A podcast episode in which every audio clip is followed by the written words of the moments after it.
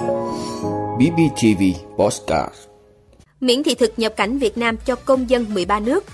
Liên hiệp các hội khoa học và kỹ thuật tỉnh Bình Phước kỷ niệm 15 năm thành lập. Kịp thời thu giữ xe máy do kẻ gian lấy trộm. Không nên đánh giá mức độ bệnh qua độ đậm nhạt của que test nhanh COVID-19. Phát hiện dòng phụ mới của biến thể Omicron. Đó là những thông tin sẽ có trong 5 phút tối nay ngày 15 tháng 3 của BBTV. Mời quý vị cùng theo dõi.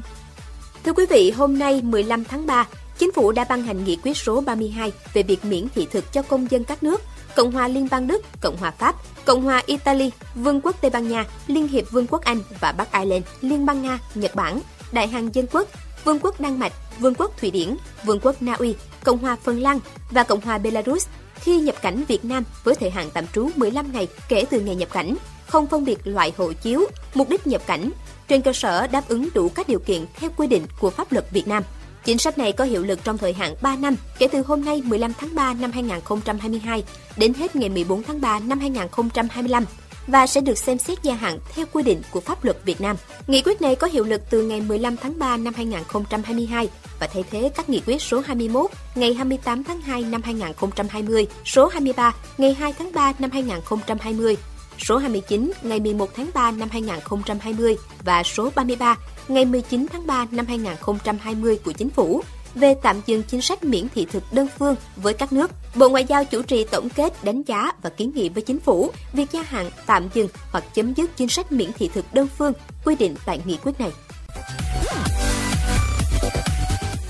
Thưa quý vị, sáng nay ngày 15 tháng 3, Liên hiệp các hội khoa học và kỹ thuật tỉnh Bình Phước, Liên hiệp hội tổ chức họp mặt kỷ niệm 15 năm thành lập 15 tháng 3 năm 2007, 15 tháng 3 năm 2022. Qua 15 năm xây dựng và phát triển, đến nay Liên hiệp hội có 20 hội thành viên, thành viên liên kết hoạt động trên các lĩnh vực khoa học công nghệ, giáo dục và đào tạo, y học, tăng gấp 2 lần so với ngày đầu mới thành lập.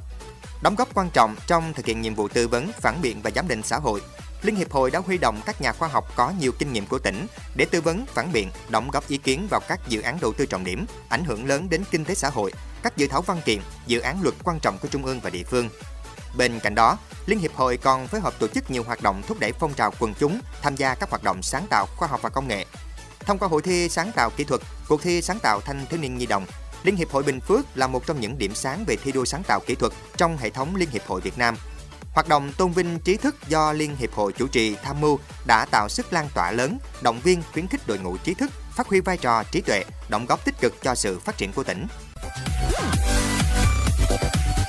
Thưa quý vị, Công an huyện Phú Riềng vừa phối hợp Công an thành phố Đồng Xoài đã tìm thấy chiếc xe máy hiệu SH150 của một người dân tại thành phố Đồng Xoài bị kẻ gian đột nhập vào nhà, bẻ khóa lấy trộm vào rạng sáng ngày 12 tháng 3. Trước đó, trưa ngày 12 tháng 3, người nhà anh Lê Lộc, 29 tuổi, ngụ phường Tân Phú, thành phố Đồng Xoài, phát hiện cửa nhà bị bẻ khóa. Kiểm tra trong nhà, thì gia đình anh phát hiện chiếc xe máy SH150 đã biến mất. Kiểm tra lại camera, gia đình phát hiện khoảng 1 giờ 12 phút sáng ngày 12 tháng 3, có một kẻ lạ mặt đột nhập vào nhà, dẫn chiếc xe SH ra đi và tẩu thoát.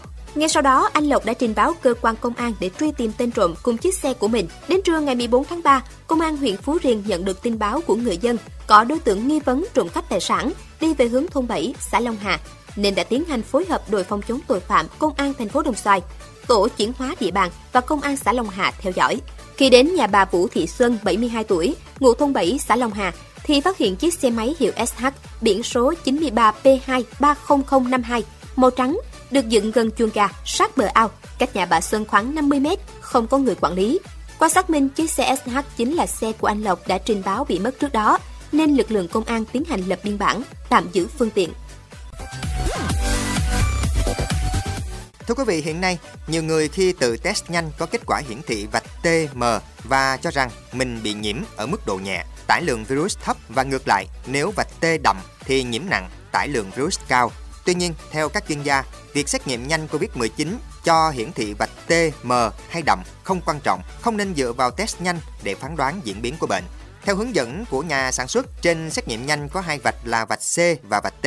C là chữ viết tắt của control, nghĩa là vạch test chuẩn của nhà sản xuất. Nếu vạch C không hiện, tức là kit xét nghiệm bị lỗi, không sử dụng được, kết quả sai. Còn vạch T là từ viết tắt của từ test hiển thị khi có ghi nhận virus COVID-19. Phó giáo sư Đỗ Văn Dũng, trưởng khoa y tế công cộng trường Đại học Y Dược Thành phố Hồ Chí Minh cho biết, việc test nhanh có kết quả mờ hay đậm phụ thuộc vào nhiều yếu tố, trong đó có độ nhạy của kit xét nghiệm. Nhiều kit xét nghiệm có độ nhạy rất cao, dù tải lượng virus thấp nhưng cho lên vạch rất rõ. Cùng với mẫu dịch đó, với loại kit xét nghiệm khác sẽ cho vạch mờ hơn. Thêm vào đó, việc lấy mẫu test có đúng kỹ thuật hay không cũng quyết định đến kết quả test nhanh. Bên cạnh đó, tùy theo mức độ phản ứng oxy hóa mạnh nhẹ và điều kiện môi trường sẽ ảnh hưởng đến độ đậm nhạt của vạch T.